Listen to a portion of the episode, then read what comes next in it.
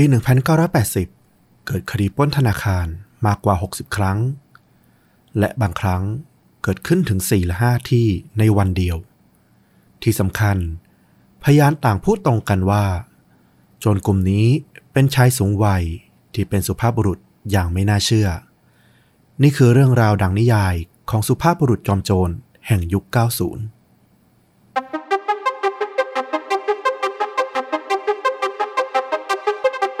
สวัสดีครับสวัสดีครับเรื่องจริงยิ่งกว่าหนังพอดแคสต์จากช่องชวนดูด่านะครับผมอยู่กับต้อมครับแล้วก็ฟลุ๊กครับพร้อมด้วยหนึ่งเรื่องจริงสุดเข้มข้นจนถูกนำไปสร้างเป็นภาพยนตร์นะครับผมวันนี้นี่มาในรูปแบบสไตล์ประมาณไหนครับเป็นเรื่องราวของอาชญากรที่เกิดขึ้นที่อเมริกาเนาะในช่วงยุคแปดสิบ เก้าสิบแต่ก็มีมุมบางมุมที่แบบน่าสนใจเหมือนกันอืมนะครับต้องบอกว่ายุคนั้นนี่มันแบบเต็มเปี่ยมไปด้วยเสน่ห์เหมือนกันนะเป็นยุคที่แบบว่ายังอนาล็อกอยู่นะดิจิตอลยังเข้าไม่ถึงนะการตามจับติดตามตัวหรือการใช้อาวุธใดๆมันก็จะยังแบบว่าไม่ซับซ้อนเท่าทุกวันนี้นะอืมถูกต้องเลยนี่แหละเป็นมนต์เสน่ห์อีกแบบหนึ่งสำหรับเรื่องเล่าในวันนี้อ่าล่ะครับถ้าพร้อมแล้วเชิญฟลุ๊กเลยครับผมก็วันนี้จะพาต้อมแล้วก็คุณผู้ฟังนะครับไปรู้จักชีวิตจริงของผู้ชายคนหนึ่งที่มันเหมือนกับนิยายเลยทีเดียวเขาเป็นสุภาพบุรุษจอมโจรแห่งยุคแปดสิบ เก้าสิบเลยพูดอย่างนั้นเลยก็ได้ว่าได้ชื่อของเขามีชื่อว่า Forest Tucker นะเกิดเมื่อวันที่ยี่สิบสามมิถุนายนปีหนึ่งพันเก้าร้อยยี่สิบ Tucker เนี่ยเขาก็เป็นเด็กผู้ชายธรรมดาธรรมดาคนหนึ่งนี่แหละมีคุณพ่อคุณแม่แล้วก็ตัวเขาน่าจะเป็นลูกคนเดียวในช่วงฤดูใบไม้ผลิของปีหนึ่งพันเก้าร้อยสามสิบหกตอนนั้นเขาอายุได้ประมาณ สิบห้า สิบหก ปีนะเขาก็ถูกขังคุกครั้งแรกในข้อหาขโมยรถจักรยานเนาะในเมืองสจวตของรัฐฟลอริดาซึ่งก็เป็นเมืองเล็กๆที่เขาอาศัยอยู่นั่นแหละอยู่ติดกับแม่น้ำชื่อว่าเซนต์ลูซี่ตอนนั้นต้องบอกว่ายุคสามสิบ สี่สิบเนี่ยมันเป็นยุคที่เกิดสภาวะเศรษฐกิจตกต่ำอย่างหนักในอเมริกาอาชญากรรมแล้วก็ปัญหาสังคมเนี่ยมันก็จะมากขึ้นตามตัวไปด้วยซึ่งทักเกอร์เนี่ยเขาเกิดในยุคนี้พอดีเขาโตมาเป็นวัยรุ่นในยุคนี้พอดีเขาบอกกับตำรวจว่าเขาขโมยจักรยานเนี่ยเพียงเพราะว่าเป็นความตื่นเต้นเป็นความคึกขนองของวัยรุ่นเท่านั้นเองอืมแต่ว่าการถูกจับในช่วงสิบห้าปี สิบหกปีเนี่ยมันก็สร้างความเปลี่ยนแปลงให้กับเด็กคนหนึ่งเหมือนกันเพราะว่าความรุนแรงของกฎหมายในยุคนั้นน่ะมันไม่ได้แบบมองว่าเป็นเยาวชนหรือเป็นผู้ใหญ่อะไรขนาดนั้นนะนะมันมีความแบบก้ำกึ่งคุมเครืออยู่ยิ่งแบบเป็นเมืองเล็กๆอย่างเงี้ยผู้บังคับใช้กฎหมายเขาอาจจะแบบไม่ได้มองเรื่องของการให้โอกาสเยาวชนกลับตัวในลักษณะนั้นมันก็ทำให้ตัวของทักเกอร์เนี่ยเขารู้สึกว่าเขาถูกตัดสินอย่างไม่เป็นธรรมจากการขโมยจักรยานอ่ะเขาถูกตัดสินให้จำคุกเทียบเท่ากับผู้ใหญ่เลยถูกตีโซ่ตรวนอ่ะโอ้โห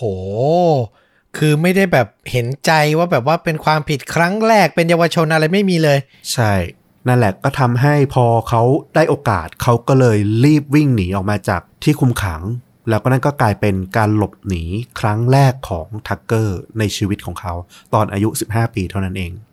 ซึ่งจริงๆก็หนีได้ไม่ไกลนะเพราะว่าสุดท้ายตำรวจเขาก็ไปตามพบที่สวนส้มแห่งหนึ่งอยู่ไม่ไกลไม่ไกลหลังจากนั้นด้วยความเป็นเด็กแหละเขาไม่ได้คิดหรอกว่าการขโมยจักรยานหรือแบบทำเรื่องคึกขนองแบบเนี้ย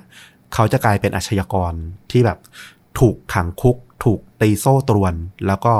ถูกตามไล่ล่าขนาดนี้ทักเกอร์เขาก็บอกว่านั่นแหละมันคือจุดเริ่มต้นของตำนาน Forest Tucker ที่คนในรุ่นหลังได้รู้จักชีวิตในวัยเด็กเขาก็น่าสงสารนะเพราะว่าคุณพ่อเขาเนี่ยเป็นพนักงานขับรถขนของประมาณนี้แต่ว่าก็ทิ้งครอบครัวของทักเกอร์ไปนะตอนที่เขาอายุได้เพียงหกขวบเท่านั้นเองทำให้คุณแม่ของเขาเนี่ยต้องแบบทำงานอย่างหนักมากๆเพื่อที่จะส่งเสียเลี้ยงดูทักเกอร์ให้เติบโตขึ้นมาได้ด้วยความที่ต้องทำงานหนักอ่ะคุณแม่ก็เลยส่งทักเกอร์เนี่ยไปอยู่กับคุณยายก็ทำให้วัยเด็กของทักเกอร์เนี่ยก็ค่อนข้างที่จะแบบขาดความอบอุ่นแล้วเนาะคุณยายก็อย่างว่าแหละเนาะสูงวัยละจะให้มาเลี้ยงหลานใกล้ชิดอย่างเงี้ยดูแลเด็กเนี่ยมันก็ไม่ได้เต็มที่อยู่แล้วก็ทำให้ทักเกอร์เนี่ยเขาเติบโตมากับการเป็นเด็กวัยรุ่นที่เล่นกับอยู่กับตัวเองอ่ะไม่ค่อยมีเพื่อนฝูงในสังคมเท่าไหร่เขาก็จะเล่นอยู่บริเวณฝั่งริมแม่น้ำเซนต์ลูซี่ที่เราพูดกันตั้งแต่ตั้งแต่ต้นเนี่ยแหละแล้วเขาก็เรียนรู้ที่จะเล่นเครื่องดนตรีต่างๆเช่นแซกโซโฟนหรือคลาริเนตด้วยพอทักเกอร์โตขึ้นเนี่ย เขาก็ได้มาอยู่ในช่วงของภาวะเศรษฐกิจตกต่ำครั้งใหญ่อย่างที่บอกไปเมื่อกี้เลยว่าสภาพสังคมเนี่ยมันค่อนข้างจะเกิดอาชญากรรมเยอะแล้วมันก็เป็นยุคแห่งอาชญากรที่แบบโด่งดังมากๆยุคหนึ่งของอเมริกาเลยตัวอย่างที่สำคัญที่คนน่าจะรู้จักเลยโดยเฉพาะตัวทักเกอร์เองเนี่ยที่โตขึ้นมาในยุคนั้นเนี่ยก็แบบรับรู้เรื่องราวนี้ก็คือเรื่องราวของจอห์นดิริงเกอร์ใครที่คุ้นๆชื่อนั่นก็คือตัวละครนำในหนังเรื่อง Public Enemy ที่จอห์นนี่เดปเล่นอ่ะอืมจำได้จำได้ซึ่งจอห์นเดลิงเกอร์เนี่ยเขาก็เป็นเหมือนโรบินฮูดในยุคนั้นน่ะคือปล้นคนรวยอารมณ์เหมือนคนยากจนอ่ะรู้สึกว่าคนรวยกดขี่เอาเปรียบคนจนประมาณนี้แหละพอมีอาชญากรที่ปล้นคนรวยอ่ะมันก็เลยรู้สึกเหมือนว่าเออเขาเป็นเหมือนโรบินฮูดอะไรลักษณะนั้นมันก็สร้างภาพฮีโร่แบบหนึ่งขึ้นมาซึ่งตัวทักเกอร์พอโตขึ้นมาในยุคนั้นน่ะเขาก็มีความรู้สึกว่าเออสิ่งเหล่านี้อาชญากรพวกเนี้ยสุภาพบุรุษจอมโจรเหล่านี้มันมีความเท่อยู่หลังจากนั้นไม่นานเนี่ยพอเขาถูกจับได้เนี่ยเขาก็ถูกส่งไปที่โรงเรียนคล้ายๆบ้านเมตตาเนาะสถานพินิจของเยาวชนว่างั้นเถอะระหว่างที่เขาถูกคุมขังอยู่ระยะสั้นๆเนี่ยเขาก็เริ่มมีความคิดที่จะหลบหนีแหกคุกขึ้นมาในช่วงวัย สิบห้าถึงสิบหก ปีนั่นแหละเขาก็ใช้เลื่อยใบมีดตัดเหล็กแล้วก็รวมกับเพื่อนที่อยู่ในสถานพินิจด้วยกันเนี่ยแหกคุกหนีออกมาแต่ว่าด้วยความเป็นเด็กนี่แหละเขาก็หนีได้ไม่ไกลเช่นเดิมเลยครั้งนี้เนี่ยเขาพาเพื่อนเนี่ยไปหลบอยู่ในแม่น้ำก็คือซ่อนตัวอยู่ในแม่น้ำแล้วก็ใช้จมูกเนี่ยโผล่พ้นมาพ้นน้ำเพื่อหายใจเท่านั้นเองแต่ว่าก็ไม่พ้นสายตาของตำรวจอะเนาะในที่สุดก็ถูกจับกลับไปได้อยู่ดีด้วยความที่เกิดมาอยู่กับแม่น้ำนะน่าจะดำน้ำอึดพอสมควรอะไรประมาณนั้นหรือเปล่าก็ไม่รู้ถูกต้องเขาน่าจะเล่นน้ำมาเป็นประจำตั้งแต่เด็กแหละแล้วก็มีความชำนาญในพื้นที่ดีอยู่ละแต่ว่าก็อย่างที่ว่าแหละด้วยความด้อยประสบการณ์ด้วยความเป็นเด็กนั่นแหละเออในที่สุดเขาก็ถูกจับกลับไปคุกอีกครั้งเพียงระยะเวลาหนึ่งชั่วโมงหลังจากหลบหนีเท่านั้นเองพอช่วงอายุสิบหกปีเต็มหลังจากที่พยายามหนีออกจากสถานพินิจแล้วเนี่ยก็คือเขาถูกจำคุกที่จอร์เจียต่อที่เนี่ยเนี่ยเขาถูกปฏิบัติเหมือนกับเป็นผู้ใหญ่แล้วทีเดียวทั้งๆที่เขาอายุได้เพียง สิบหกถึงสิบเจ็ด ปีเท่านั้นนะเขาบอกว่าเขาถูกตีโซ่ตรวนรอบข้อเท้าทั้งสองข้างแล้วก็ด้วยความที่มันเป็นเหล็กนี่แหละเหล็กมันจะกัดเนื้อทำให้ผิวหนังเนี่ยมันอักเสบ mm-hmm. เขาเล่าว่าเจ้าหน้าที่เนี่ยจะใส่โซ่ตรวนอย่างเงี้ยกับคุณเพื่อทำลายข้อเท้าคุณแล้วก็ข้อมือของคุณเพื่อไม่ให้คุณอ่ะสามารถที่จะหลบหนีได้ง่ายๆหลังจากนั้นเนี่ยเขาก็ถูกทำทารุณกรรมทั้งถูกเอาไม้ทุบตีบ้างถูกชกต่อยบ้างถูกใช้แรงงานอย่างหนักบ้างในคุกนั้นเวลาที่มันมีเรื่องหรือว่าเขาก่อพฤติกรรมที่แบบไม่ดีเนี่ยเขาก็จะถูกจับมัดไพร่หลังแล้วก็เอาสายยางเนี่ยฉีดใส่หน้าเพื่อให้หายใจไม่ออกก็เป็นการวิธีการทรมานแบบหนึ่งในคุกนะอย่าลืมว่าทั้งหมดนี้ที่เกิดขึ้นเนี่ยมันเกิดจากการที่เขาขโมยจักรยานขโมยรถเท่านั้นเองนะนั่นทำให้ตลอดเวลาที่เขาถูกจำคุกอ่ะมันเกิดความคับแค้นข้องใจต่อระบบกฎหมายในใจของตัวทักเกอร์ขึ้นมาเหมือนกันว่านี่คือสิ่งที่เขาต้องได้รับจากการกระทำจากความคึกขนองในวัยรุ่นของเขาเพียงเล็กน้อยเท่านั้นคือมันก็อาจจะเป็นเรื่องใหญ่นะแต่ว่าเทียบกับสิ่งที่เขาได้รับอ่ะมันดูแบบเหมือนเขาไปก่ออาชญากรรมฆ่าคนมาอะไรอย่างนั้นเลยอ่ะเราเข้าใจเลยแล้วยิ่งเป็นเยาวชนอยู่เป็นเด็กอยู่อ่ะเหมือนผู้บังคับใช้กฎทำเกินกว่าเหตุอ่ะเอออืมตอนนี้ทักเกอร์เขาก็ถูกติดคุกยาวเลยเพราะว่าตัวโทษของเขามันเพิ่มขึ้นจากการแหกคุกหลายครั้งนั่นแหละมันทำให้เขาสะสมโทษมาเป็นระยะเวลาหลายปีเลยทีเดียวจนกระทั่งเขาอายุยี่สิบสี่ปีนะเขาก็เรียกว่าได้ใส่ชุดนักโทษเต็มที่ละตอนนี้เขาก็ถือว่าเป็นหนุ่มชะกันละต้องบอกว่าเขาเป็นผู้ชายที่ค่อนข้างหน้าตาดีคนหนึ่งนะพอเขาโตได้ยี่สิบสี่ปีเนี่ยหน้าตาก็เรียกว่าเนื้อหอมเลยทีเดียวสาวๆเนี่ยชอบเขามากหลังจากที่เขาออกจากคุกมาได้เนี่ยภายนอกเหมือนเขาจะเป็นลักษณะเหมือนคนเรียบร้อยนะเป็นสุภาพบุรุษคนหนึ่งพูดจาไพเราะแล้วก็มีมารยาทสูงมากแต่ว่าภายในอ่ะเขาบอกว่ามันเหมือนกับเขามีความโกรธแค้นอยากระบายอยู่ตลอดเวลาจากสิ่งที่เขาได้รับมาตลอดหลายสิบปีนะตั้งแต่อายุสิบห้าจนอายุยี่สิบสี่ก็เกือบสิบปีอ่ะพอเขาถูกจับจากความไม่เป็นธรรมขึ้นมาครั้งหนึ่งเนี่ยเขาก็เลยรู้สึกว่าเขาหยุดไม่ได้ละเขาต้องทำมันต่อไปเพื่อเป็นการล้างแค้นระบบแต่ถึงอย่างนั้นนะในช่วงแรกไม่ใช่ว่าเขาไม่พยายามปรับตัวกับเข้าสังคมนะเขาก็พยายามอยู่อย่างที่บอกเขาซ้อมแซกโซโฟนแล้วก็คลาริเนตเล่นดนตรีอยู่ตอนที่ยังเป็นเด็ก เขาก็พยายามจะประกอบอาชีพเป็นนักดนตรีนะหลังจากที่ออกจากคุกมาตระเวนไปทั่วไมอามี่เลยจริงๆเขาก็วาดหวังว่าเขาจะเป็นนักดนตรีที่ประสบความสำเร็จแต่ว่าการใช้ชีวิตของเขาอ่ะมันไม่ประสบความสำเร็จในเรื่องของการแต่งงานเขาอยากขาดกับแฟนคนแรกเนี่ยเขาก็เลยตัดสินใจที่จะเลิกเป็นนักดนตรีเหมือนกับเป็นทริกเกอร์ที่แบบทำให้เขาคิดว่าเออถ้าชีวิตที่เขาจะประกอบสัมมาอาชีพมันไปได้ไม่เวิร์กเขากลับไปทำตัวแบบที่สังคมเคยมอบยัดเยียดให้เขาก็ได้ว่าเป็นคนเลวสุดท้ายเขาก็ไปจับปืนเพื่อออกปล้นในที่สุดเหมือนเป็นปมในจิตใจว่าแบบพยายามกลับตัวพยายามใช้ชีวิตปกติแล้วมันไม่เวิร์กมันไม่ดีใช่ไหมใช่งั้นก็ขอแก้แค้นเอาคืนสังคมกฎหมายสักหน่อยอืมเราพอจะเข้าใจนะเสียเวลาชีวิตในวัยเด็กต่อวัยรุ่นไปสิบปีอ่ะเออมันก็น่าคับแค้นหัวจิตหัวใจอยู่เหมือนกันและก็อีกอย่างหนึ่งที่ทำให้เขาตัดสินใจอย่างนี้เนี่ยอย่างที่บอกตั้งแต่ต้นมันมีประเด็นเรื่องของไอคอนในด้านของวีรบุรุษอาชญากรอ่ะที่มันเกิดขึ้นในยุคนั้นเยอะมากรวมถึงในยุคคาวบอยอย่างเจสซี่เจมส์ซึ่งก็มีหนังมือของตัวเองเหมือนกันเนี่ยที่เป็นเรื่องราวของจอมโจรปล้นรถไฟในช่วงปีหนึ่งพันเก้าร้อยสิบกว่าๆเนี่ยนั่นก็เป็นเรื่องราวที่ทำให้ตัวทักเกอร์เองอ่ะเขาก็ประทับใจแล้วเขาก็อยากจะเป็นฮีโร่แอนตี้ฮีโร่แบบนั้นเหมือนกันพอเขาตัดสินใจกลายเป็นคนนอกกฎหมายในช่วงปลายทศวรรษที่หนึ่งพันเก้าร้อยสี่สิบเนี่ยเขาก็เริ่มเรียนแบบสไตล์ของ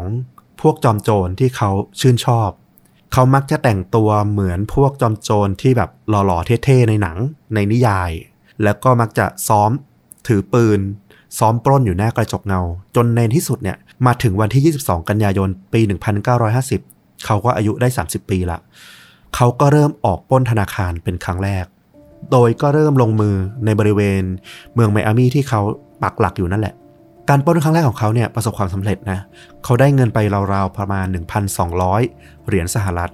แล้ว สองถึงสาม วันต่อมาด้วยความที่อ่อนประสบการณ์ของเขานั่นแหละเขาก็กลับมาที่ธนาคารที่เดิมเลยอ้าวคือครั้งแรกอ่ะได้เงินไปไม่ได้มากเท่าที่ควรอ่ะในความรู้สึกเขาไม่คุ้มกับที่อุตสาห์ปล้นว่างั้นเถอะ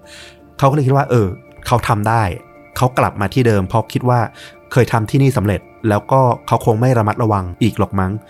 สามวันต่อมาคิดว่ามาแบบไม่ตั้งตัวน่าจะตั้งรับไม่ทันอันนี้น่าจะเป็นความคิดของเขานะอันนี้เราก็ไม่แน่ใจเหมือนกันแต่เขาก็กลับมาปล้นที่เดิมโดยหวังที่จะมาเจาะตู้เซฟทั้งหมดของธนาคารเพื่อปล้นเงินแน่นอนว่ามันไม่สำเร็จหรอกเพราะว่าธนาคารก็ต้องมีความรัดกุมขึ้นเพราะว่าเพิ่งถูกปล้นไปเมื่อสามวันก่อนรอบนี้เขาถูกจับได้เลยขณะที่กำลังใช้เครื่องพ่นไฟเนี่ยตัดเหล็กเนี่ยตัดตู้เซฟเพื่อจะเปิดตู้เซฟเรียกว่าถูกจับได้คาหนังคาเขาเลยรอบนี้เนี่ยด้วยความที่เขาอายุสามสิบแล้วเนาะแน่นอนว่าเขาถูกปฏิบัติแบบเป็นอาชญากรเป็นผู้ใหญ่เต็มที่แน่นอนเขาถูกส่งไปที่เรือนจำใหญ่ละตอนที่เขาได้เข้ามาสู่เรือนจำแห่งนี้มันเกิดไอเดียความคิดอย่างหนึ่งขึ้นมาในหัวเขาเหมือนกันเขาบอกว่ามันไม่สำคัญเลยว่าเขาจะถูกตัดสินโทษห้าปีสิบปีหรือตลอดชีวิตสิ่งที่เขาอยากจะเป็นณตอนนี้คือเขาอยากเป็นจอมโจรที่แหกคุกเก่งที่สุดเป้าหมายชีวิตนะเขาก็บอกว่าเขาพยายามมองหาจุดอ่อนเขาสังเกตมาหลายสัปดาห์แล้วในสุดเขาก็ตัดสินใจทำการแหกคุกโดยการแกล้งปวดท้องเหมือนกับว่าไส้ติ่งแตกทำให้เจ้าหน้าที่ของเรือนจำเนี่ยพัสดีเนี่ยต้องรีบนำเขาเนี่ยไปส่งที่โรงพยาบาลซึ่งแพทย์เนี่ยด้วยความที่มันอาจจะเป็นยุคห้าสิบยุคหกสิบอะไรประมาณนี้เนี่ยแพทย์ก็อาจจะไม่ได้วินิจฉัยแบบละเอียดจริงจังมากนะและความที่แบบปวดท้องมารุนแรงออก acting หนักหมอก็เลยตัดสินใจทำการผ่าตัดเปิดหน้าท้องตัดไส้ติ่งออกไปเลยเฮ้ยใช่จริงดิคือไม่แบบดูอาการไม่ดูวินิจฉัยอะไรเลยเหรอเออซึ่งทักเกอร์เขาก็บอกว่ามันเป็นราคาที่เขายอมจ่ายเพื่อให้ได้หนีออกจากคุกนั่นแหละโอ้โหคือยอมถูกผ่าตัดตัดไส้ติ่งแล้วเขาก็อาศัยช่วงเวลาที่ต้องพักฟื้นนะหลังการผ่าตัดเนี่ยหนีออกมาโดยการถอดกุญแจมือเขาบอกว่าเขามีเวลาเยอะเลยเขาก็เลยมีเวลาที่แบบจะหาอุปกรณ์เครื่องมือต่างๆเนี่ยมาลองสะเดาะกรกุญแจมือออกเขาลองเอามาหมดเลยทั้งปากกาคลิปหนีบกระดาษลวดกรรไกรหรือแม้แต่แบบอะไรก็ได้ที่เขาหาได้อะเขาลองเอามาแบบสะเดาะกุญแจมือออกให้หมดจนในที่สุดเขาก็ทำสำเร็จพูดง่ายๆคือพักฟื้นเนี่ยเวลาเหลือเฟือลองทีละอย่างไปเรื่อยๆชิวๆใช่การหลบหนีจาก เรือนจำครั้งนี้เนี่ยเขาสามารถเดินทางไปถึงแคลิฟอร์เนียแล้วก็ออกปล้นต่อนะเขามักจะสวมสูทใส่เสื้อแบบเท่ๆหล่อๆใส่รองเท้าหัวตัดคือเรียกว่าเขาทำแบบเหมือนไอดอลอาชญากรจอมโจรในหนังในนิยายอ่ะที่มันเท่ๆอ่ะมองตัวเองว่าเป็นแบบนั้นเขามักจะแบบเดินเข้าไปแล้วก็แบบเท่ๆอ่ะบอกว่า this is a stick up girl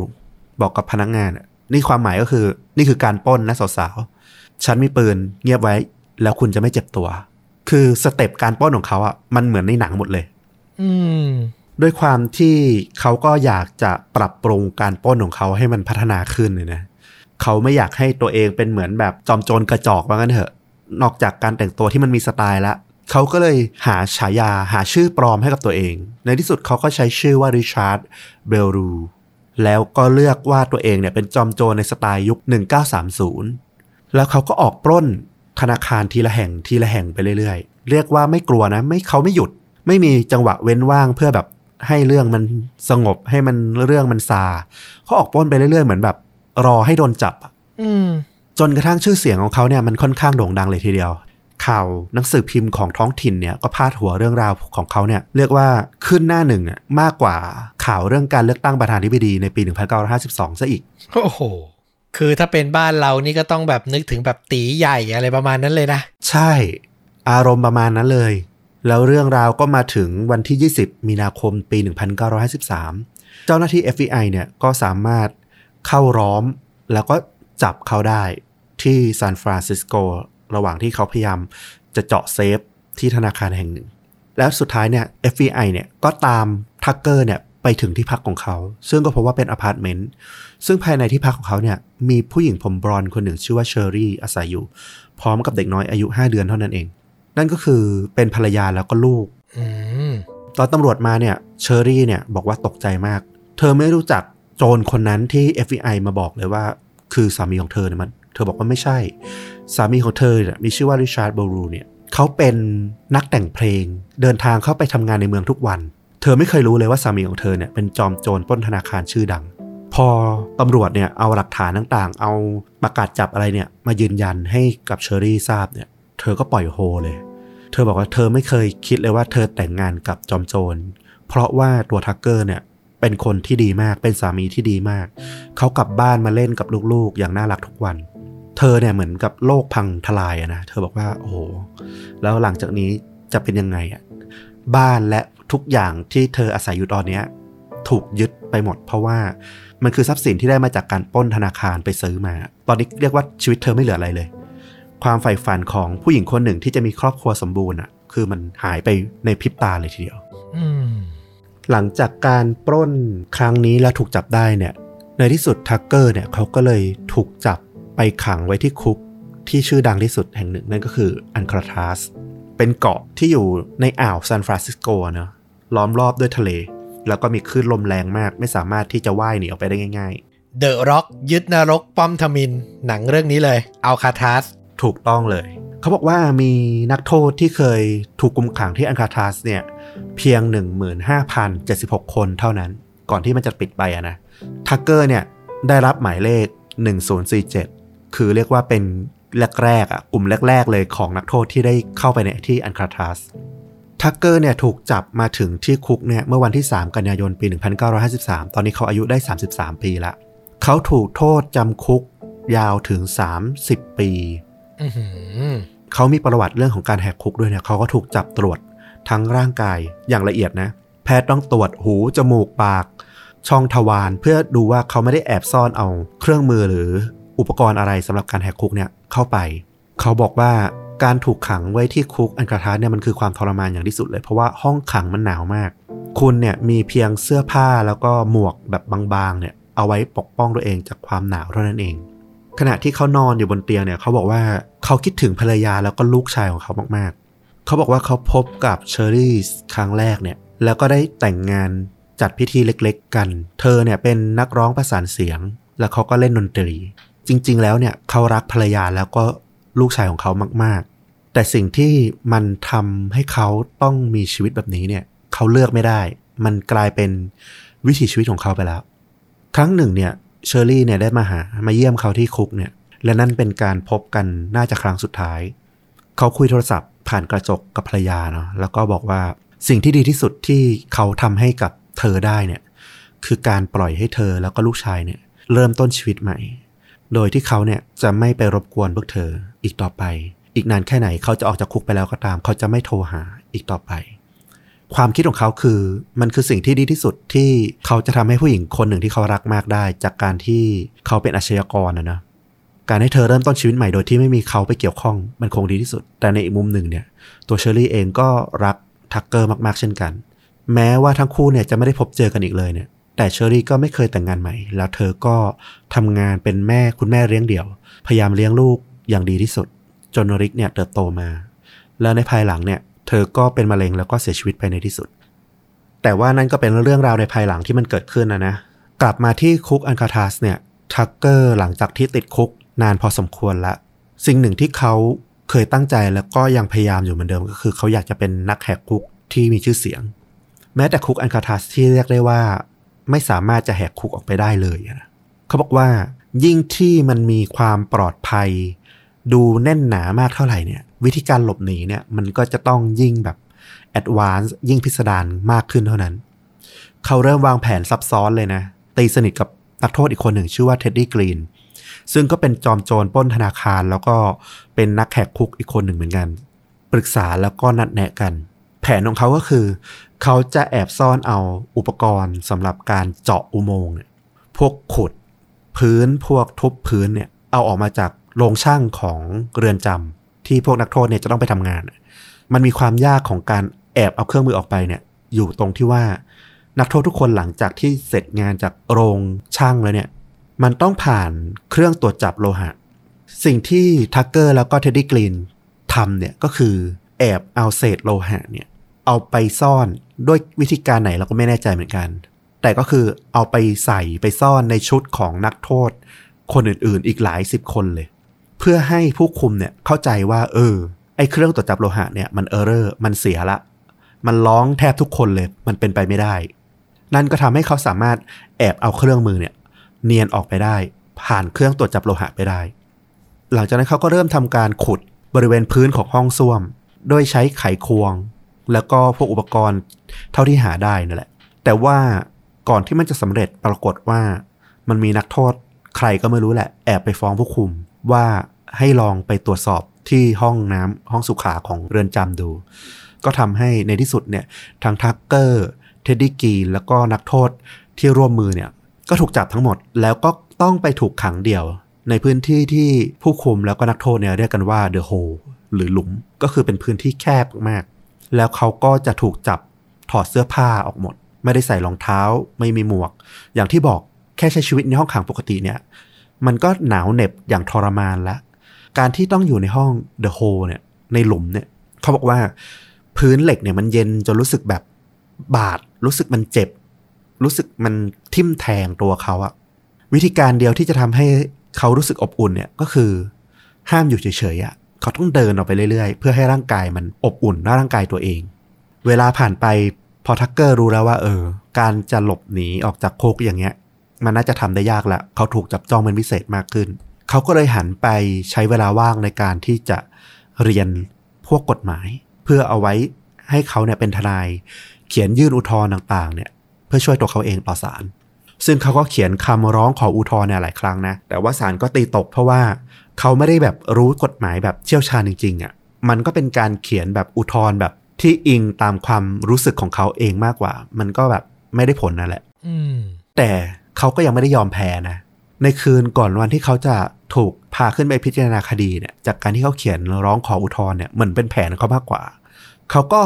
แกล้งปวดท้องอีกละเขาบอกว่าปวดเข้าไปในบริเวณไตเลยปวดเข้าไปในอวัยวะภายในเลยทำให้ยามเนี่ยผู้คุมเนี่ยต้องรีบพาไปส่งโรงพยาบาลอีกละแต่รอบนี้เนี่ยพอไม่มีใครสังเกตเห็นทักเกอร์ก็หักดินสอแล้วก็เอาตรงที่มันแตกหักเนี่ยแทงที่ข้อเท้าของเขาให้เป็นบาดแผลพอเป็นบาดแผลแล้วเนี่ยเจ้าหน้าที่มาพบก็ต้องถอดไอ้โซ่ที่ล็อกขาเขาเนี่ยออกพอได้จังหวะถูกเอาโซ่ตัวต่างๆเนี่ยออกแล้วเนี่ย ระหว่างที่เขาถูกพาไปห้องเอ็กซเรย์เนี่ยเพื่อตรวจร่างกายบริเวณท้องของเขาเนี่ยว่ามันปวดเพราะอะไรเนี่ยเขาก็อาศัยจังหวะนี้แหละหนีออกมาโดยที่ผลักผู้คุมออกไปสองคนชนะได้วิ่งหนีออกมาจากประตูโรงพยาบาลสู่ข้างนอกได้อีกครั้งหนึ่งแต่ว่ารอบนี้ก็อย่างเช่นเคยเขาก็หนีได้ไม่ไกลอะนะเขาก็ถูกจับกุมได้แทบจะเรียกว่าในเวลาไม่นานเลยทีเดียวถูกจับคาชุดพยาบาลแล้วก็กุญแจมือเลยทีเดียวคืออยู่ได้ไม่ถึงวันว่างั้นเถอะน่าจะหลักชั่วโมงด้วยคิดว่านี่คือพยายามมาตั้งแต่วัยรุ่นนี่เอาจริงๆยังไม่ได้แบบประสบความสำเร็จแต่อย่างใดเลยนะใช่หลังจากที่ถูกจับกลับมาอีกครั้งเนี่ยคราวนี้เขาก็เลยต้องรับโทษเต็มไม่สามารถหนีออกจากคุกได้สำเร็จอีกละแล้วเขาก็รอจนพ้นโทษออกมาแต่ว่าแม้จะพ้นโทษออกมาแล้วเนี่ยนะแน่นอนว่าสุภาพบุรุษจอมโจรอย่างเขาเนี่ยก็ยังคงไม่ยอมหยุดเดี๋ยวนะมันผ่านไปนานเท่าไหร่แล้วเนี่ยเขาโดนโทษสามสิบปีไม่ใช่หรอใช่ในฤดูร้อนปีหนึ่งพันเก้าร้อยเจ็ดสิบเก้าทักเกอร์อายุได้ห้าสิบเก้าปีแล้วตอนนี้เขาก็ออกปล้นอีกครั้งหนึ่งโดยใช้อาวุธปืนแบบเคยเหมือนเดิมครั้งนี้เนี่ยเขาก็ถูกจับได้เหมือนเดิมอีกแล้วนะแล้วเขาก็ถูกส่งไปที่สถานกักขังเรือนจำที่มีชื่อว่าซานเควินตินเรือนจำแห่งนี้เนี่ยเป็นสถานที่ที่อยู่บริเวณปลายขอบทอดออกไปในมหาสมุทรแล้วก็มีชื่อฉายาที่เรียกว่า The Gladiator School หรือโรงเรียนที่แบบนักโทษต้องแบบสู้กันเพื่อเอาชีวิตรอดอะประมาณนั้นอะทักเกอร์เนี่ยถูกให้ทำงานในเรือนจำตอนนี้เนี่ยเขาก็ได้รู้จักกับผู้ต้องขังที่อยู่ที่เดียวกันอีกสองคนชื่อว่าจอห์นวอลเลอร์แล้วก็วิลเลียมแมคเกิร์กทั้งสามคนเนี่ยก็ร่วมกันวางแผนที่จะแหกคุกกันอีกรอบโดยแผนในรอบนี้เนี่ยสิ่งที่เขาคิดก็คือตลอดเวลาที่เขาอยู่ที่เรือนจำแห่งนี้เนี่ยเขามักจะมองเห็นเรือเนี่ยแล่นผ่านไปบริเวณนอกเรือนจำเพราะมันติดอยู่กับทะเลอยู่ละเขาก็เลยมีไอเดียกันว่าเขาจะรวบรวมอุปกรณ์รวมวัสดุต่างๆที่ได้จากการทำงานเนี่ยแอบเอามาเพื่อต่อเรือโดยใช้ท่อนไม้เศษไม้เสากระโดงบ้างแล้วก็พวกอุปกรณ์ผ้าใบพลาสติกสีในโรงเรือนเนี่ยรวมถึงเทปวันที่เก้าสิงหาคมเนี่ยหลังจากที่เตรียมการมาหลายเดือนละทักเกอร์กับพวกอีกสองคนก็คือจอห์นวอลเลอร์แล้วก็วิลเลียมแมคเกิร์กเนี่ยก็เอาเรือคายักขนาดสิบสี่ฟุตที่ใช้เทปพันต่อขึ้นมาทั้งหมดนะเพราะเขาบอกว่าถ้าใช้ค้อนตอกตะปูเนี่ยเสียงมันจะดังเกินไปเขาจึงใช้เทปพันเพื่อให้ประกอบโดยที่ผู้คุมเนี่ยไม่รู้โอ้โหแล้วด้วยความที่เขาใช้สีเพื่อต้องการที่จะกลบเกลื่อนให้มันเหมือนเรือที่แบบแล่นอยู่ข้างนอกเนี่ยเขาก็เอาสีจากในเรือนจำเนี่ยมาพยายามทาบริเวณตัวเรือเพื่อให้เห็นว่ามันเหมือนกับเรือที่คนแล่นผ่านเรือนจำมาเฉยๆแต่ว่าไอ้สีเจ้ากรรมเนี่ยเขาดันหามาได้เพียงแค่ที่จะทาได้ครึ่งลำเท่านั้นมันก็เลยกลายเป็นเรือคายักที่มีสีอยู่ข้างเดียวเป็นสีฟ้าโดยทักเกอร์เนี่ยเขียนที่ขอบข้างเรือว่ารับอดับดับน่าจะเป็นแบบคำอุทานเลยของเขาอะไรประมาณเนี้ยวอลเลอร์ที่เป็นเพื่อนร่วมในแหกคุกครั้งนี้เนี่ยก็เรียกทักเกอร์ที่อายุห้าสิบเก้าปีเนี่ยว่า The Old Man ก็กลายเป็นฉายาที่เขาเรียกทักเกอร์ระหว่างการมาในที่สุดนะเรือลำนี้เนี่ยสามารถแล่นออกไปจากเรือนจำได้สำเร็จโดยที่อาศัยจังหวะช่วงที่ยามเนี่ยไม่ได้หันมองไปที่ทะเลแต่ว่าด้วยความที่มันเป็นเรือที่ต่อกันแบบไม่ใช่มืออาชีพอะนะว่ากันตามตรง ม, มันออกไปได้พอประมาณพอถึงช่วงที่คลื่นมันลูกใหญ่เนี่ยคลื่นมันก็ตีเรือคว่ำในที่สุดเรือพันเทปอะมันจะไปได้ไกลแค่ไหนอะใช่แต่เรื่องราวหลังจากนี้นี่แหละที่มันทำให้มันกลายเป็นตำนานการหลบหนีของทักเกอร์เพราะว่ายามเนี่ยเห็นเรือคว่ำอยู่กลางน้ำก็รีบเข้าไปช่วยนะแต่สิ่งที่เกิดขึ้นก็คือพวกทักเกอร์เนี่ยยังตีเนียนได้สำเร็จโดยบอกว่าพวกเขาเนี่ยทำพายเรือเนี่ยหายทำให้เนี่ยไม่สามารถพายเรือได้มันก็เลยคว่ำแต่ไม่เป็นไรไม่ต้องช่วยเพราะว่าพวกเขาปลอดภัยดี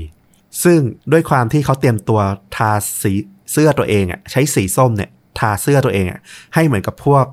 ที่เล่นคายักอ่ะเหมือนใส่เสื้อชูชีพอ่ะอ๋อเออพอยามเห็นระยะไกลแล้วก็แบบทั้งพวกคนนี้ก็แบบชูไม้ชูมือบอกว่าไม่เป็นไรปลอดภัยดีอะไรเงี้ยยามก็เลยไม่ได้สังเกตว่ามันคือกลุ่มนักโทษที่พยายามหนีอยู่ในที่สุดพวกเขาเนี่ยก็สามารถขึ้นฝั่งแล้วก็หนีไปได้ในที่สุดการหนีออกมารอบนี้เนี่ยทำให้ทักเกอร์เนี่ยได้จับ กลุ่มจับแก๊งกับเพื่อนอย่างจอห์นวอลเลอร์แล้วก็เพื่อนอีกคนหนึ่งตั้งเป็นกลุ่มขึ้นมามีชื่อว่าแก๊ง Over the Hill Over the Hill มันก็เป็นแสแลงอ่ะหมายถึงพวกหลงยุคอะไรประมาณนั้นจริงๆตำรวจเรียกให้เพราะว่าพยานมักจะบอกว่าโจรที่มาปล้นเนี่ยเป็นชายสูงวัยกันทั้งนั้นเลยแล้วก็แต่งตัวเนี้ยบแบบโบราณเลยเหมือนยุคสามสิบ สี่สิบอะไรแบบนั้นนะอืมก็คือยังทำตัวเองเหมือนเดิมเหมือนตอนสมัยหนุ่มๆแหละยังไม่เปลี่ยนแนวใช่แล้วก็ออกปฏิบัติการเนี่ยเรียกว่าทั่วรัฐเลยทีเดียวเรียกว่าไม่เกรงกลัวกฎหมายอ่ะทำเหมือนเดิมออกปล้นแบบถี่ๆเยอะๆไม่สนใจว่าตัวเองจะถูกตำรวจจับหรืออะไรอย่างนั้นเลยจนแบบตำรวจก็ตั้งฉายาให้แก๊งเนี่ยว่า Over the Hill อย่างที่บอกโดยแก๊งนี้เนี่ยก็จะมีสามคนแหละก็คือ Tucker จอห์นวอลเลอร์ที่พบกันที่ซานเควินตินที่หนีออกมาด้วยเรือแล้วก็อีกคนเนี่ยคือเท็ดดี้กรีนถ้าจำได้ก็คือคนที่เขาพบกันที่คุกอัลคาทราซอืมก็คือที่พยายามแหกคุกด้วยกันแล้วก็ไม่สำเร็จใช่วิธีการปล้นของ Tucker เนี่ยเขาเนี่ยจะแต่งตัวดีเสมอนะวิธีการเนี่ยก็คือคุณต้องไม่บุกเข้าไปพวกที่ใช้ความรุนแรงอ่ะมันเป็นเพียงพวกโจรบ้านนอกโจรกระจอกมันเป็นเหมือนพวกคาวบอยที่แบบไม่มีหัวคิดไม่มีสไตล์โจรที่มันเก่งๆดีๆอ่ะมันต้องเป็นโจรที่แบบมืออาชีพมีความเป็นศิลปะเป็นศิลปินในการปล้นเขาบอกว่าเขาจะศึกษาจนเหมือนกับว่าธนาคารแห่งนั้นอ่ะเป็นเหมือนบ้านของเขาเองเลยเขาจะต้องรู้ทุกซอกทุกมุมที่จะสามารถไปได้หลบเลี่ยงหนีได้เรียกว่างั้นเถอะวิธีการป้องกันไม่ให้ลายนิ้วมือของเขาเนี่ยไปติดอยู่ตามที่ต่างๆจนตำรวจสืบพบว่าเป็นใครเนี่ยเขาบอกว่าจริงๆอ่ะคุณจะสวมถุงมือก็ได้แต่ว่าถ้าคุณใส่ถุงมือในช่วงที่มันไม่ใช่หน้าหนาวอ่ะมันก็ดูผิดปกติวิธีการของทักเกอร์คือเขาจะใช้น้ำยาทาเล็บเนี่ยทาไปบนนิ้วมือต่างๆเพื่อป้องกันไม่ให้ลายนิ้วมือเนี่ยมันไปสัมผัสโดนสิ่งต่างๆหรือไม่ก็ใช้พวกกาวตาช้างอ่ะซุปเปอร์กลูเนี่ยทาพอกไปเลยไม่ให้มันมีลายนิ้วมือแล้วเขาก็จะใช้พกปืนเพียงกระบอกหนึ่งโดยที่ทักเกอร์เนี่ยเขาจะมีปืนประจำตัวเป็นจุดสามแปดกึ่งอัตโนมัติเขาบอกว่าปืนเนี่ยมันเป็นเพียงอุปกรณ์ประกอบฉากเขามองเหมือนกับทุกอย่างที่มันเกิดขึ้นเนี่ยมันคือการแสดงบนสเตจบนเวทีปืนคืออุปกรณ์ประกอบฉากที่คุณจะไม่มีทางต้องใช้มันคุณไม่จำเป็นต้องเอาปืนออกมาชี้แล้วบอกว่าปล้นคุณเพียงเปิดให้ผู้จัดการธนาคารเห็นว่าคุณมีปืนเท่านั้นเพียงพอแล้วก็ใช้ความสุภาพบอกให้ว่านี่คือการปล้นคุณต้องนั่งลงเอาเงินใส่กระเป๋าแล้วก็ส่งให้ผมหลังจากนั้นเขาก็จะออกไปโดยกล่าวขอบคุณบางครั้งเนี่ยเขายังมีการยืนคุยกับรปภ.ของธนาคารก่อนที่จะปล้นด้วยซ้ำพยานทุกคนที่ถูกเขาปล้นเนี่ยต่างบอกว่าแทบไม่รู้สึกเลยว่ามันมีการข่มขู่เกิดขึ้นเขาดูเป็นสุภาพบุรุษมากๆแต่ก็อย่างว่าแหละมันก็คือการปล้นอยู่ดีนะอีกเอกลักษณ์หนึ่งที่ทักเกอร์ทำแล้วก็เป็นลายเซ็นของเขาเลยก็คือเขามักจะใส่เครื่องช่วยฟังเหมือนกับคนแก่ที่แบบต้องมีอุปกรณ์ช่วยฟังให้ได้ยินชัดขึ้นอะไรประมาณเนี้ยเขาจะสวมเครื่องช่วยฟังที่หูตลอดเวลาแต่จริงๆไอ้เครื่องช่วยฟังอันเนี้ยมันเป็นเครื่องสแกนสัญญาณของตำรวจอะเหมือนกับดักฟังคลื่นวิทยุตำรวจอะว่าตำรวจเนี่ยรู้หรือยังว่าเกิดการปล้นธนาคารมีการแจ้งไปหรือยังมีการส่งสัญญาณขอความช่วยเหลือไปหรือยังทำให้ทักเกอร์เนี่ยสามารถควบคุมสถานการณ์ต่างๆได้สามารถรู้ได้ว่าตอนไหนเป็นจังหวะที่เขาต้องออกมาละวิธีการของเขาหลังจากที่ได้เงินแล้วเนี่ยเขาบอกว่าคุณต้องเดินออกไปอย่างใจเย็นที่สุดไปขึ้นรถเพื่อให้คนไม่รู้ว่ามันเกิดสถานการณ์ที่ผิดปกติเกิดขึ้นแล้วจากนั้นพอคุณขึ้นรถได้เนี่ยคุณต้องขับไปเพื่อไปเปลี่ยนรถอย่างสถานที่ที่คุณเตรียมไว้เขาทำอย่างนี้เนี่ยเรียกว่าอุกอาจมากในปีหนึ่งพันเก้าร้อยแปดสิบเนี่ยเขาบอกว่ามีการปล้นเกิดขึ้นเนี่ยราวๆหกสิบครั้งนะทั้งปีจากแก๊ง Over the Hill จากแก๊งคุณปู่เนี่ยโอ้โหทั้งในโอคลาโฮมาในเท็กซัสอันเนี้ยหกสิบครั้งนอกจากนั้นในดัลลัสที่เดียวเนี่ยมีถึงยี่สิบครั้งที่สำคัญคือแม้จะปล้นเยอะขนาดนี้แล้วอะตำรวจก็ยังไม่สามารถหาตัวได้ว่าแก๊ง Over the Hill เนี่ยคือใครกันแน่เพราะว่าทุกครั้งเนี่ยคือจริงๆเขาก็สูงอายุแล้วนะตอนนี้เขาจะน่าประมาณอายุหกสิบกว่าๆกันหมดละเขาก็ยังใส่หนวดปลอมอะไรกันอีกคือพยายามแบบปลอมตัวระดับหนึ่งนะทำให้ตำรวจเนี่ยต้องรวมมือกันเพื่อไล่ตามแก๊งนี้ให้ได้ว่าสุดท้ายมันคือใครกันแน่ตำรวจที่สำคัญมากๆในการตามจับแก๊ง Over the Hill เนี่ยก็คือจ่าสิบเอกคนหนึ่งอายุสี่สิบปีชื่อว่าจอห์นฮัน จอห์นฮันเนี่ยเป็นคนที่ไล่ล่าแก๊งเนี่ยมาตั้งแต่ต้นเป็นคนที่สืบจนรู้ว่าแก๊ง Over the Hill เนี่ยคือใครอย่างที่บอกต้อมพูดในตอนแรกๆเลยความยากของการตามสืบหาแก๊ง Over the Hill เนี่ยมันคือเทคโนโลยีในยุคเจ็ดสิบ แปดสิบเนี่ยมันยังไม่ได้มีแบบกล้องวงจรปิดหรือแบบอะไรที่มันจะสามารถถ่ายหน้าคนร้ายให้ชัดๆได้นะมันทำให้การสืบหาตัวตนที่แท้จริงเนี่ยมันลำบากมากๆแล้วยิ่งทักเกอร์เนี่ยลบรอยนิ้วมือของตัวเองเนี่ยไปแล้วด้วยเนี่ยถ้าจับไม่ได้คาหนังคาเขาเนี่ยก็เรียกได้ว่าแทบจะไม่รู้เลยว่ากลุ่มเนี่ยคือใครกันแน่ตลอดเวลาช่วงที่ปล้นมาเนี่ยทักเกอร์เนี่ยใช้ชื่อปลอมไปเยอะมากเลยนะทั้งโรเบิร์ตทักแมคโดเคิลบ๊อบสโตรัสเซลจอนลาพิสเรียกว่าโอ้โหมีหลายสิบชื่อเลยเชื่อกันว่าเขาสามารถปล้นเงินไปได้หลักล้านดอลลาร์นะในช่วงฤดูใบไม้ผลิของปีหนึ่งพันเก้าร้อยแปดสิบสามเขาก็เริ่มปล้นกลางวันแสกๆในธนาคารที่แมสซาชูเซตส์โดยรอบนี้เนี่ยเขาเล่นใหญ่ที่สุดเลยโดยแก๊งของเขาเนี่ยปลอมตัวว่าเป็นรถขนเงินแล้วก็มาที่ธนาคารก่อนที่รถขนเงินจริงๆอ่ะจะมาถึงเขาบอกว่าเนี่ยมันคือความก้าวหน้าในศิลปะการปล้นของเขาเลยแต่สิ่งที่มันเป็นความผิดพลาดของทักเกอร์เนี่ยมันก็เกิดขึ้นในการปล้นครั้งนี้นี่แหละเมื่อวันที่เจ็ดมีนาคมนี้เพราะว่าวันนั้นเนี่ยมันเกิดพายุหิมะค่อนข้างหนักมากคือข้อดีก็คือมันทำให้รถขนเงินจริงๆเนี่ยมันมาถึงช้ากว่ากำหนดทำให้เขามีเวลาในการปล้นปลอมตัวขนเงินเนี่ยนานขึ้นแต่สิ่งที่มันผิดพลาดก็คือด้วยความหนาวเนี่ยมันทำให้วิกแล้วก็หนวดปลอมของพวกเขาเนี่ยมันเหมือนมีความหลุดมีความเสื่อมอะรปภของธนาคารคนหนึ่งเนี่ยสังเกตเห็นว่าหนวดสีเข้มของชายคนหนึ่งที่มาขนเงินเนี่ยแล้วก็หนวดขาวของผู้ชายคนหนึ่งเนี่ยมันเป็นของปลอมในที่สุดเนี่ยก็ทำให้เขารีบแจ้งตำรวจได้ทันท่วงทีครั้งนี้เนี่ยทักเกอร์กับพวกโชคดีอยู่คือขนเงินหนีไปได้สำเร็จแต่ว่าจ่าจอห์นฮันเนี่ยก็สามารถระบุตัวพวกเขาได้จากการเอาใบหน้าของอาชญากรประวัติอาชญากรในอดีตเนี่ยมาให้ตัวรปภที่สังเกตเห็นกลุ่มของทักเกอร์หน้าชัดๆเนี่ยมาไล่ดูคือก่อนหน้านี้เนี่ยพยานอะด้วยความที่ไม่ได้คิดว่าจะเจอโจรปล้นอะก็เลยไม่ได้สังเกตใบหน้าแบบจริงๆจังๆชัดเจนแต่รปภคนเนี้ยด้วยความที่เขามีเวลาเขาเห็นแล้วว่ามันมันหนวดปลอมทำให้เขาจดจำใบหน้าค่อนข้างได้ชัดเจนในที่สุดจอห์นฮันก็สามารถระบุตัวได้ว่าแก๊ง Over the Hill เนี่ยก็คือแก๊งเดียวกับพวกนักโทษที่หนีออกมาจากเรือนจำซานเควินตินด้วยเรือคายักทำเองเมื่อประมาณสามปีก่อนหน้านี้นั่นก็คือทักเกอร์แล้วก็จอห์นวอลเลอร์นั่นเองพอทราบตัวเนี่ยพวก เอฟ บี ไอ แล้วก็กลุ่มตำรวจเนี่ยก็สามารถตามไปจับพวกเขาได้ถึงที่พักเลยทีเดียวตัวทักเกอร์เนี่ยพยายามหนีจากตำรวจนะโดยเขาเนี่ยขับรถทะลุออกจากโรงรถเนี่ยออกไปแล้วก็มีการขับรถไล่เนี่ยเหมือนในหนังเลยทีเดียวแต่ว่าระหว่างที่การหลบหนีเนี่ยเขาก็ถูกตำรวจเนี่ยยิงใส่จนบาดเจ็บเหมือนกันมือแล้วก็ใบหน้าของเขาเนี่ยเต็มไปด้วยเลือดเต็มไปหมดเลยเขาหนีออกมาได้จนถึงบริเวณถนนแห่งหนึ่งแล้วก็ผู้หญิงคนหนึ่งเนี่ยขับรถผ่านมาพอดีเห็นเขาเนี่ยบาดเจ็บก็เลยจอดรับคิดว่าคงประสบอุบัติเหตุ Forest Tucker เนี่ยก็ขึ้นไปบนรถแล้วก็จี้รถคันนี้เนี่ยเพื่อให้หนีจากตำรวจต่อไปพอเขาขึ้นไปบนรถแล้วก็จี้ตัวผู้หญิงหนีไปได้สักระยะหนึ่งเนี่ยเขาก็พบว่าบนรถเนี่ยมันไม่ได้มีเพียงแค่ผู้หญิงคนนี้เท่านั้นแต่ด้านหลังของเบาะเนี่ย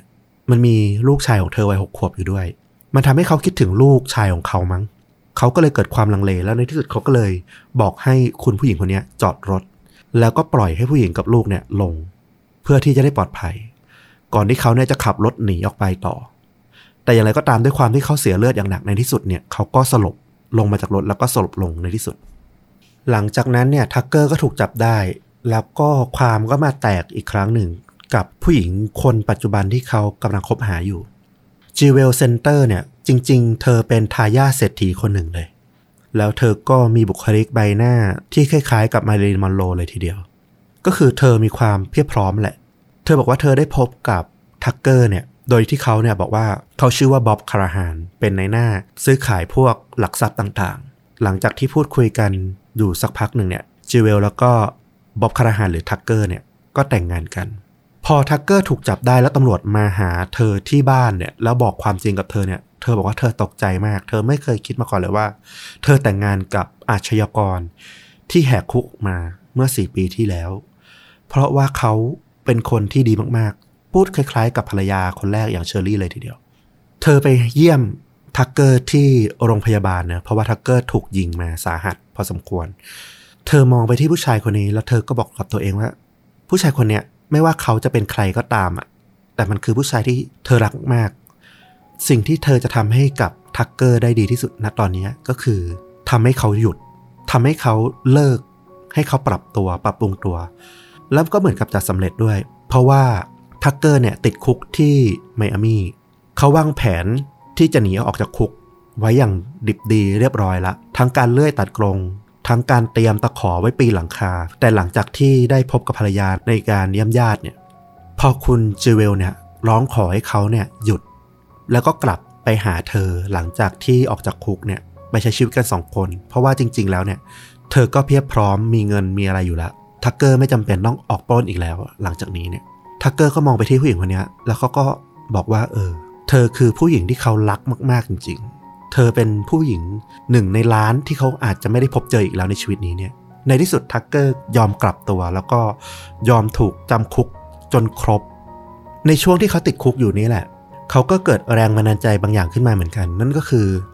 เขาได้ดูภาพยนตร์เกี่ยวกับอาชญากรในอดีตอย่างเช่น Bonnie and Clyde ทั้ง Escape from Alcatraz อะไรพวกเนี้ยเขาก็รู้สึกว่าเออเรื่องราวของเขาอ่ะมันก็มีความโรแมนติกมันมีความน่าตื่นเต้นอยากที่จะบอกเล่าออกไปเหมือนกันเขาเขียน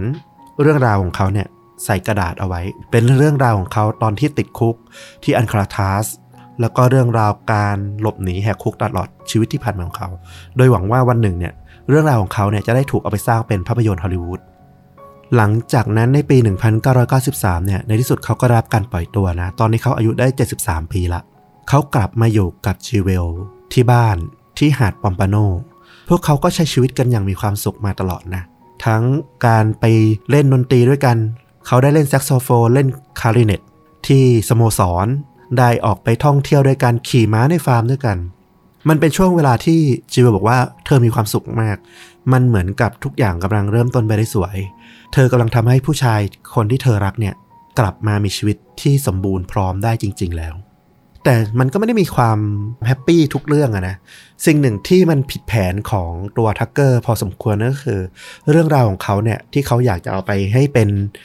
หนังฮอลลีวูดในที่สุดเนี่ยเขาเขียนหนังสือของเขาเนี่ยเขาพยายามส่งไปให้กับคลินต์ อีสต์วูดนะซึ่งตอนนั้นก็คงดังมากเลยทีเดียวในยุค เก้าสิบแต่ว่าทางฝั่งคลินต์ อีสต์วูดเนี่ยทางเลขาเขาก็ปฏิเสธอย่างรวดเร็วนะบอกว่า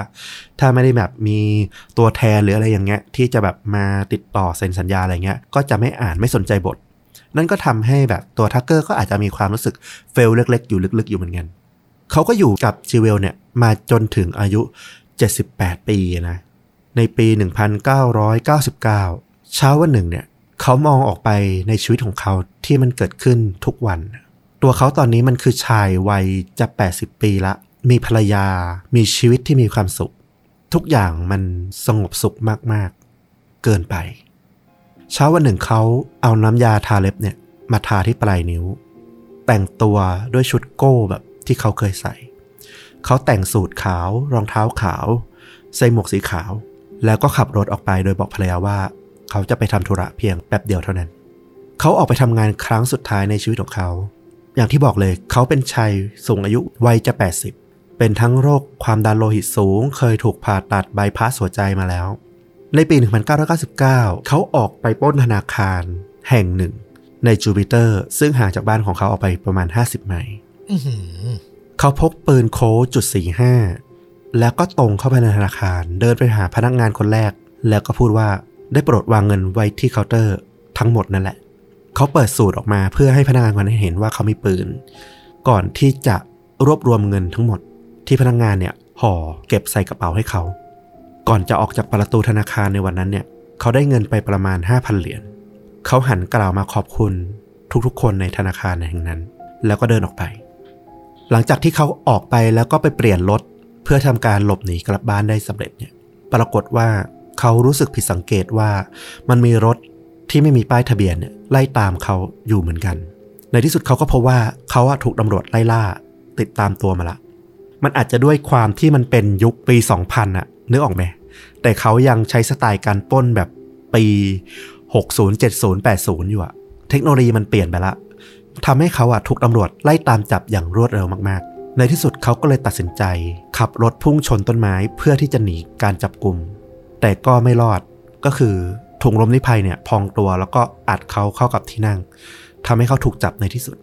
ตำรวจที่จับเขาได้เนี่ยพอเขาเห็นว่าคนที่ออกมาปล้นธนาคารในครั้งเนี้ยคือชายที่ผมขาวหนวดขาวคุณตาวัยแปดสิบปีอ่ะและที่สำคัญน่ะใบหน้าเนี้ยมันคือใบหน้าของ Forest Tucker จอมโจรที่ดังที่สุดคนหนึ่งในยุคแปดสิบนะเขาตกใจมากๆว่าตำนานโจรคนหนึ่งเนี่ยออกมาก่อการปล้นอีกครั้งในปีหนึ่งพันเก้าร้อยเก้าสิบเก้ามันเป็นเรื่องที่แบบอื้อหือเขาก็ไม่เชื่อสิ่งที่เขาเห็นเหมือนกันแป๊บนึงนะไอ้ตรงที่บอกว่าขับรถชนต้นไม้เพื่อจะหนีตำรวจนี่มันคือยังไงนะก็คือเขาเนี่ยพยายามขับหนีตำรวจเนี่ยที่โดนไล่ล่าตามเนี่ยพยายามเลาะซ้ายเข้าซอยนู้นซอยนี้ไปสักพักหนึ่งเนี่ยจนกระทั่งเนี่ยถูกตำรวจเนี่ยจอดรถขวางทางข้างหน้าซึ่งระหว่างรถตำรวจกับช่องของถนนที่มันเหลือเนี่ยมันมีช่องเพียงเล็กๆเท่านั้นตัวทักเกอร์เนี่ยเห็นแล้วละว่าเขาคงไปไหนไม่รอดละมันคงน่าจะสิ้นสุดการปล้นของเขาในครั้งนี้แล้วจริงๆแต่แทนที่เขาจะจอดรถอ่ะเพื่อยอมให้ถูกจับเขาก็เลือกที่จะขับผ่านไอ้ช่องแคบๆนั้นนะแล้วก็ตกข้างถนนไป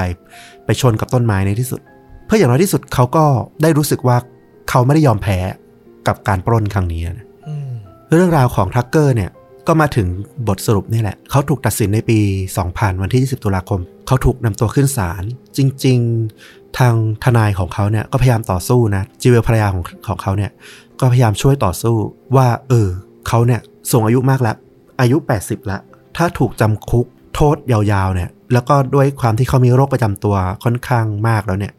เขาอาจจะไม่สามารถรับโทษจำคุกได้อย่างเต็มที่แล้วล่ะก็พยายามร้องขอให้ลดโทษนั่นแหละแต่ว่าตัวผู้พิพากษาเนี่ยบอกว่าสิ่งที่เขาทำนะมันเป็นสิ่งที่เหลือเชื่อนะแต่ว่ามันก็เป็นภัยต่อชุมชนเหมือนกันต่อสังคมเหมือนกันการที่จะแบบลดโทษให้เขาแล้วก็ให้เขากลับออกมาสู่โลกภายนอกอีกครั้งเนี่ยมันไม่มีอะไรรับประกันได้เลยว่าเขาจะไม่กลับมาทำสิ่งนี้อีกเพราะอย่างที่บอกเลยหลังจากที่ไต่สวนมาแล้วอะแม้แต่จิเวลเองก็บอกว่าทักเกอร์ทำสิ่งเหล่านี้ลงไปณตอนนี้เนี่ยไม่ใช่ว่าเพราะเขาต้องการเงินเหมือนกับในอดีตเลยมันเป็นเพียงแค่เพราะวิถีชีวิตของเขาอะมันคือการปล้นเขาไม่สามารถอยู่แบบคนปกติได้อีกแล้วอะในที่สุดศาลก็เลยตัดสินให้โทษจำคุกสิบสามปีนะแล้วก็ด้วยสภาพร่างกายเนี่ยคือทุกคนก็ทำใจแล้วล่ะว่าเขาน่าจะต้องตายในคุกในที่สุดในวันที่ยี่สิบเก้าพฤษภาคมเนี่ยปีสองพันสี่ในสุดเขาก็เสียชีวิตอยู่ในคุกนั่นเองโดยที่เรื่องที่น่าชื่นชมอย่างหนึ่งก็คือคุณจิเวลเนี่ยที่ภรรยาคนสุดท้ายของคุณทักเกอร์เนี่ยก็ยังคงเป็นภรรยาของเขาจวบจนวันที่เขาสิ้นใจนะคือแม้แต่เขาจะถูกขังอยู่ในคุกกี่สิบปีก็ตามเธอก็ยังมาเยี่ยมจนกระทั่งแบบร่างกายเธอไม่ไหวอ่ะเธอก็ป่วยเธอก็แก่ไม่ได้ไปเยี่ยมเขาเนี่ยแต่เธอก็ไม่เคยทอดทิ้งเขาเลยจนในที่สุดเนี่ยคุณทักเกอร์ก็ได้เสียชีวิตไปในที่สุดต้อมฟังแล้วรู้สึกยังไงบ้างกับเรื่องนี้คือตอนแรกก็รู้สึกว่าน่าจะได้วิพากษ์วิจารณ์ระบบการทำงานของรัฐที่มันก่อให้เกิดโจรคนหนึ่งอะไรประมาณเนี้ยแต่พอฟังเรื่องราวทั้งหมดแล้วเราว่ามันไปไกลกว่านั้นแหละมันคือคนคนหนึ่งที่ถูกจารึกไว้ในประวัติศาสตร์ในด้านไม่ดีนี่แหละนะเออแล้วมันก็เป็นชีวิตที่เขาเลือกเองอ่ะซึ่งเขาก็ต้องยอมรับผลที่มันเกิดขึ้นทั้งหมดเพราะว่าเราทุกคนในโลกนี้ก็ตกลงกันแล้วและเชื่อมั่นเหมือนกันแล้วว่าการก่ออาชญากรรมการปล้นธนาคารมันไม่ใช่สิ่งที่ถูกต้องอ่ะอืมคือเราว่าเขาเลือกแล้วว่าเขามีความสุขกับสิ่งนี้การที่เขาอยู่แบบเฉยๆก็สามารถอยู่ได้ไม่ได้เดือดร้อนอะไรแต่เขาก็เลือกจะไม่อยู่แล้วก็เลือกจะออกมาใช้ชีวิตแบบนี้อีกนั่นก็แปลว่าเขาเลือกแล้วอ่ะเออพอมันเป็นสิ่งที่เขาเลือกแล้วปุ๊บเราก็เลยไม่ได้มีคำตอบหรือไม่ได้อยากจะวิพากษ์วิจารณ์ระบบหรืออะไรใดๆเพราะว่ามันคือหนึ่งในล้านอ่ะคนที่จะเป็นแบบเนี้ยเออก็น่าจะจดจำเขาในฐานะคนคนหนึ่งที่มีหน้าประวัติศาสตร์ของตัวเองอ่ะซึ่งอาจจะเป็นด้านที่ไม่ได้ดีหรอกแต่ว่าเออมันก็เป็นเรื่องจริงยิ่งกว่าหนังจริงๆอ่ะอืมคือเรื่องราวของเขาอย่างที่บอกเลยเรามีความรู้สึกมันมีความเป็นหนังเป็นนิยายในตัวเองนะถ้าตัดเรื่องที่เขาปล้นออกไปนะถ้าเขาไปทำอย่างอื่นถ้าเขาเป็นนักดนตรีคนหนึ่งที่แบบไม่ยอมตายไปตามยุคเขายังอยากจะขึ้นคอนเสิร์ตครั้งสุดท้ายด้วยเพลงในยุคหกสิบที่ไม่มีใครสนใจฟังแล้วอะในตอนที่เขาอายุแปดสิบอะ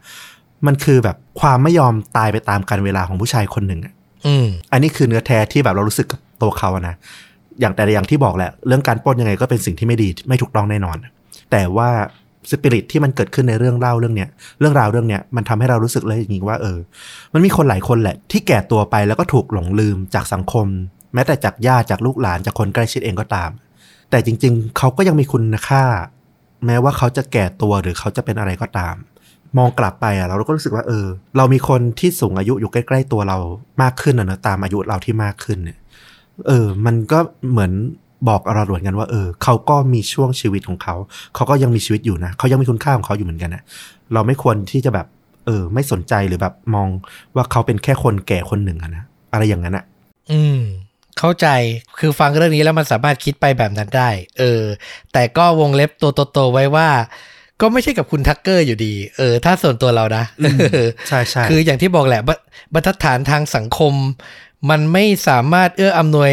มันไม่ใช่วงดนตรีมารียูเนียนอย่างที่ฟลุ๊กพูดนั่นแหละเออแต่สิ่งที่ฟลุ๊กตกประเด็นมาได้ว่าเอออย่าลืมคุณค่าของผู้สูงอายุเขาก็มีคุณค่าของเขาอยู่เขาก็มีสิ่งที่เขาต้องการมีชีวิตที่เขาต้องการอยู่อันนี้ดี